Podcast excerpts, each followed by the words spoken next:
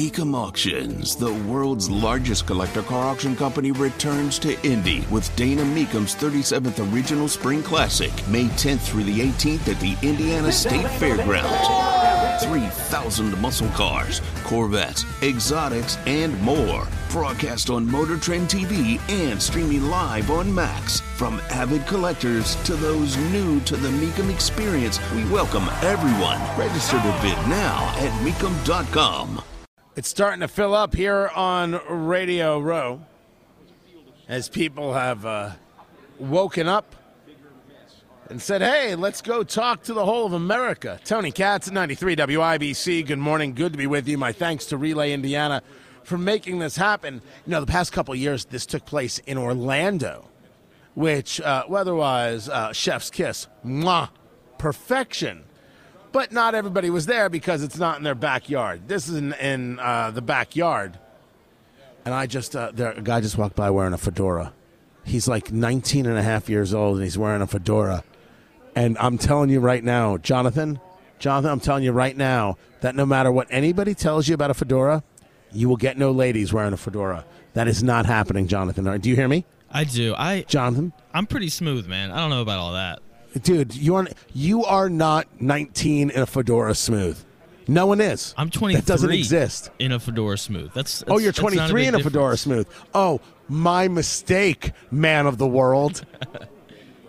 Honestly, you can leave your fedoras for Jonathan at 40 Monument Circle. He'll be very, very happy uh, to take them. Just bring your fedoras his way and make sure there's a feather. It's full pimp or nothing, people. That's how it works. Uh, but being in DC, more people are out and about.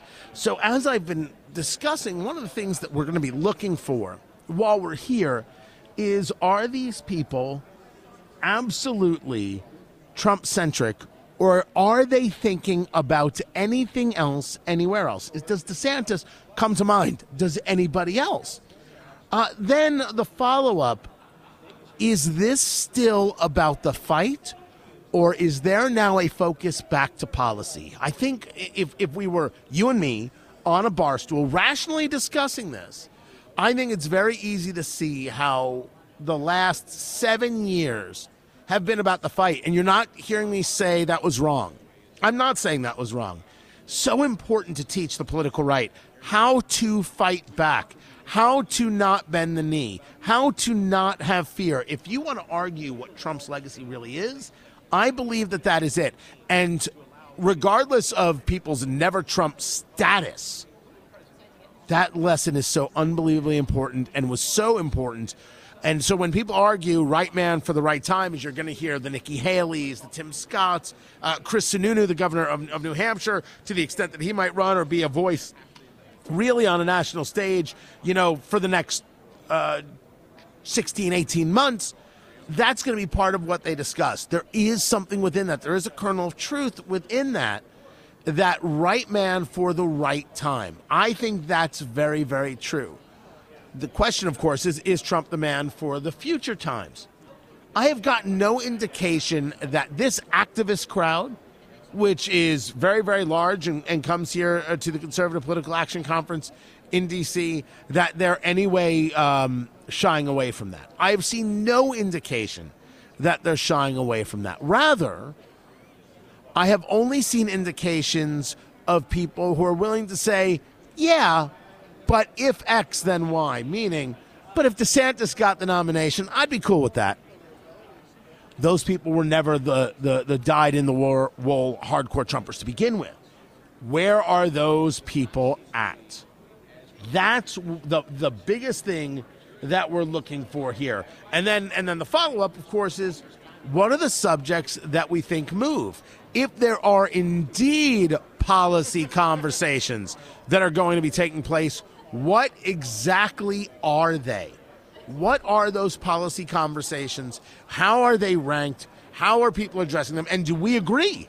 Do we agree with what this activist class sees? This is what we have come to find out. Hopefully, we'll get some answers. More interviews coming. Got a lot, a lot to get to. And my thanks to Relay Indiana because, of course, they made this happen. Greatly appreciate the people at Relay Indiana for sponsoring our trip to CPAC. Next year, next year we bring everybody. Oh yeah, oh yeah. Hammer and Nigel in the afternoons, uh, Rob and Casey uh, during during the day. That's that's the plan. That's got to be the whole plan. What is that a problem? That's not a problem, is it? Sounds to me like it's it's genius. We just have one booth the whole time. How is that not just absolutely, positively a dream come true? I, a- I ask you. Keep it here, guys. I'm Tony Katz.